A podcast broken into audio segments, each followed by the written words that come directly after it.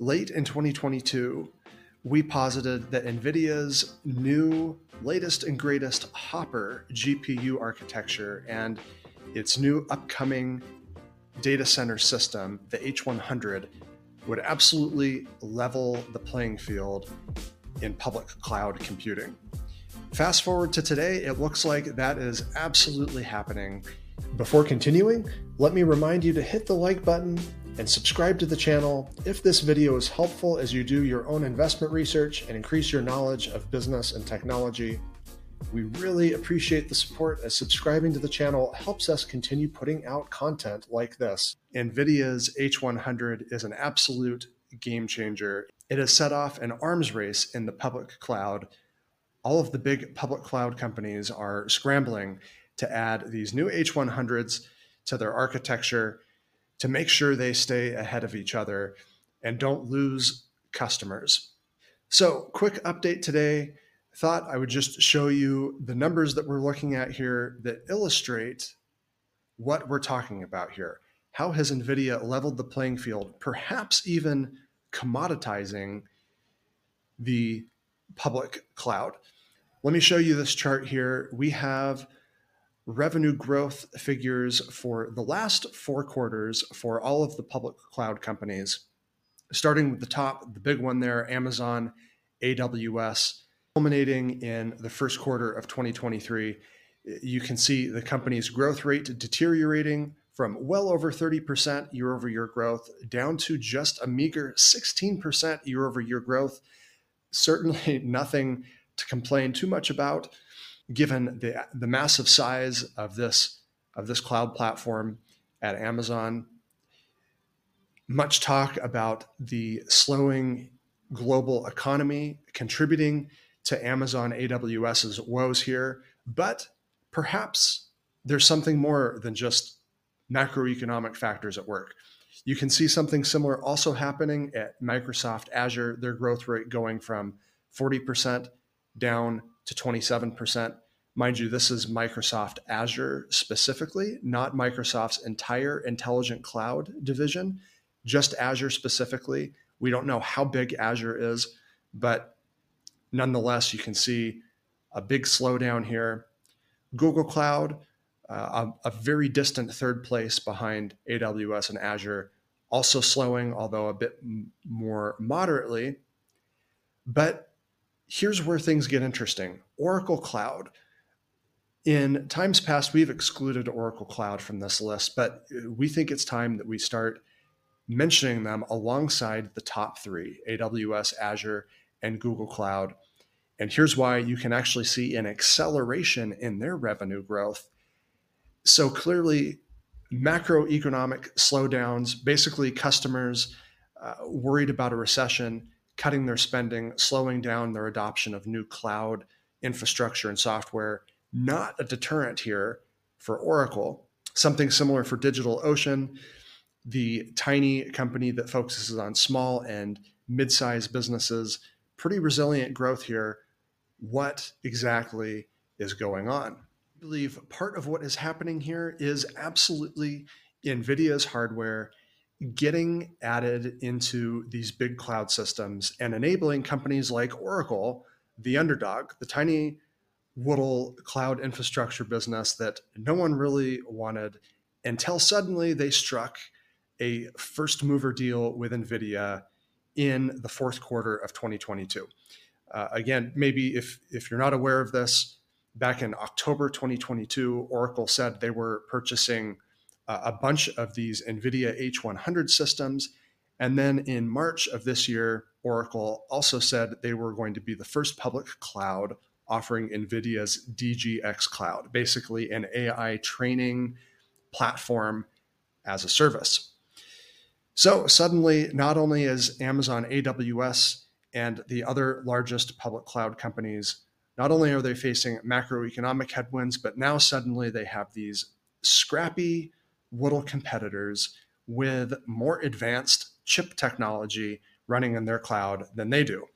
And it looks like it is more than just a gimmick. There are some actual tangible results here. I'm going to read you a quote from Larry Ellison. Larry Ellison is the co founder and now currently the chief technology officer of Oracle. In the last earnings call, Larry Ellison answered a question to clarify what's going on with Oracle Cloud. After the CEO, Safra Catz, uh, provides some commentary on Oracle Cloud, Larry Ellison adding some specifics here. He says, if we run twice as fast, we cost twice as much. Now that's that's the thinking. He's he's clarifying here. The thinking might be, okay, if Oracle Cloud's infrastructure runs twice as fast as the competition, they must be twice as expensive. But no, he clarifies, we cost half as much. Half as much because we run twice as fast, we cost half as much as the competition. This is uh, a bit anecdotal, but uh, Ellison continues sometimes we do run a lot more than twice as fast. We cost a lot less than half as much. We announced a new database, a new version of MySQL with a fast query processor called HeatWave and we have customers moving from Amazon Aurora, where they're experiencing a thousand x speed versus Amazon Aurora. We're a thousand x faster in query processing than Amazon versus version of MySQL. Okay, so let me explain what's going on here. Oftentimes, when companies rent cloud infrastructure, uh, this is not a software as a service based model. This is a consumption model. You pay by the second. So if you have a high performance compute workload, or maybe uh, more recently, what's making uh, the media go crazy right now, these very, very large AI and large language model training sessions, you have a humongous data set and it takes a long time to train the algorithm. You're going to pay by the second. And now Oracle suddenly introduces this new infrastructure powered by NVIDIA's H100 systems, and it takes you half the time to train that algorithm than if you left it at Amazon AWS because it is half the time to train it. And this is a consumption based model. Basically, the pricing is half as much, a 50 percent reduction in cost to train an AI model by simply switching to Oracle Cloud. This is an incredibly insightful comment. Uh, it helps explain uh, some of the pricing and, and how the business model actually works in public cloud uh, for investors that are not aware of it. But Ellison's comments also explain a lot of the dynamic going on. It explains why there is this arms race, why suddenly everybody wants to get their hands on an NVIDIA H100 system, at least, at least among the big giant public cloud companies, anyways. They cannot afford not to have NVIDIA hardware in their architecture at this point, especially if you have new startups leaving for uh, fellow upstarts like Oracle Cloud, uh, or even worse, if you have your customers uh, taking some of their workloads away from you and moving it to someone like Oracle Cloud, uh, suddenly you have to play catch up. You also need NVIDIA H100s. And it, it also explains why NVIDIA is getting one of the reasons why, anyways, NVIDIA is getting such a high premium on these most advanced GPU accelerated systems. We continue to think that this new arms race in the biggest public cloud companies is going to take at least a year, maybe a year and a half before some of the spending starts to slow down. Uh, but this is a brand new market.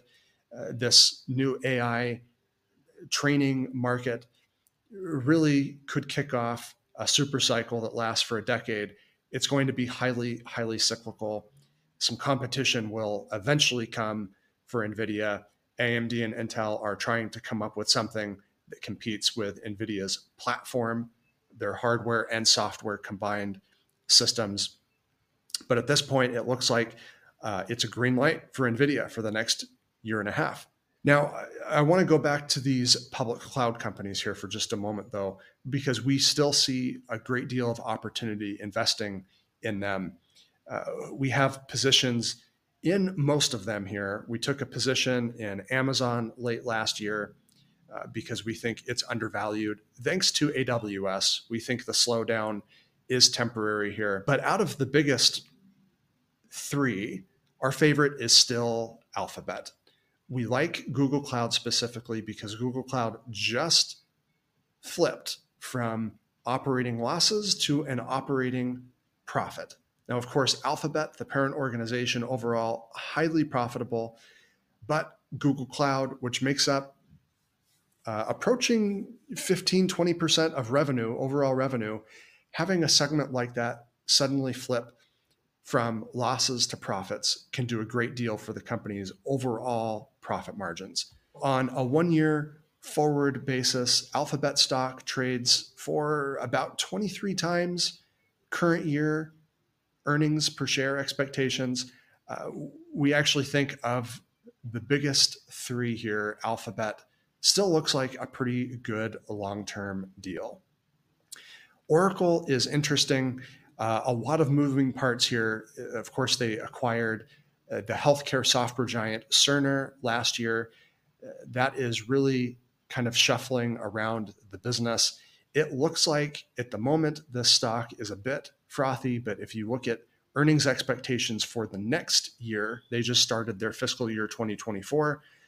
Analysts expect uh, a big jump in earnings. Oracle possibly trading for actually a similar valuation as Alphabet, about 23 times one year forward earnings.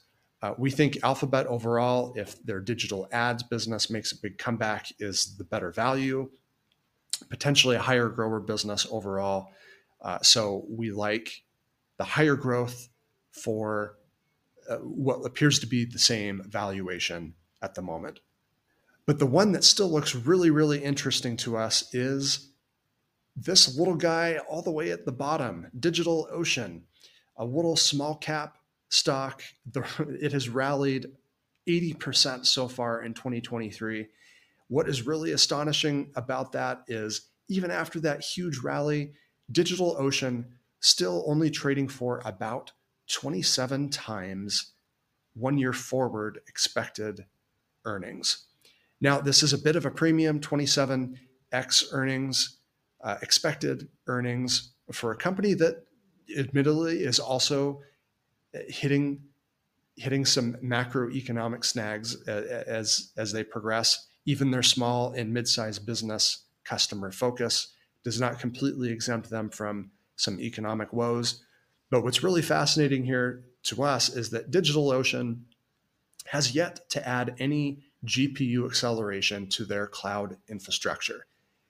And yet, in spite of this, uh, in spite of some very, very large competition that could potentially steamroll them, DigitalOcean's growth has been resilient. And it's a tiny player in a very large market. We think they still have a very long runway of growth ahead of them in the next decade if they do eventually add GPU acceleration, I, we know from conversations we've had with CEO Yancey Spruill in the past, that's something that they are potentially looking at doing in the future. As of right now, nothing they've officially announced. But if they were to add GPU acceleration, we just kind of wonder what could this do for DigitalOcean's prospects if they kind of join in on this cloud infrastructure arms race, arms race because even as it stands right now with what they have, they're more than holding their own. And of course, the other nice thing about DigitalOcean is it is an absolute pure play on public cloud. Uh, the other four large peers are absolutely not. Of course, Amazon, uh, most of its revenue comes from its e commerce empire, Microsoft, uh, huge, well diversified software giant Google, highly reliant on digital ads, primarily from Google search. Uh, Oracle, also uh, historically a software company. Uh, all four of these companies have a mix of something else, and cloud is a smaller portion of the revenue. DigitalOcean, 100% in on public cloud. So we also like that. It's a small cap. Uh, small cap does not automatically mean greater potential, especially not in the digital age uh, when you have these business models that are incredibly scalable. But in this case, we actually think there is a lot of upside here for DigitalOcean if if they can continue to execute uh, like they've been able to since their IPO a couple of years ago. That is a wrap for this quick weekend update on the status of the cloud market. It'll be interesting to see if these companies can reaccelerate uh, their revenue growth later in 2023.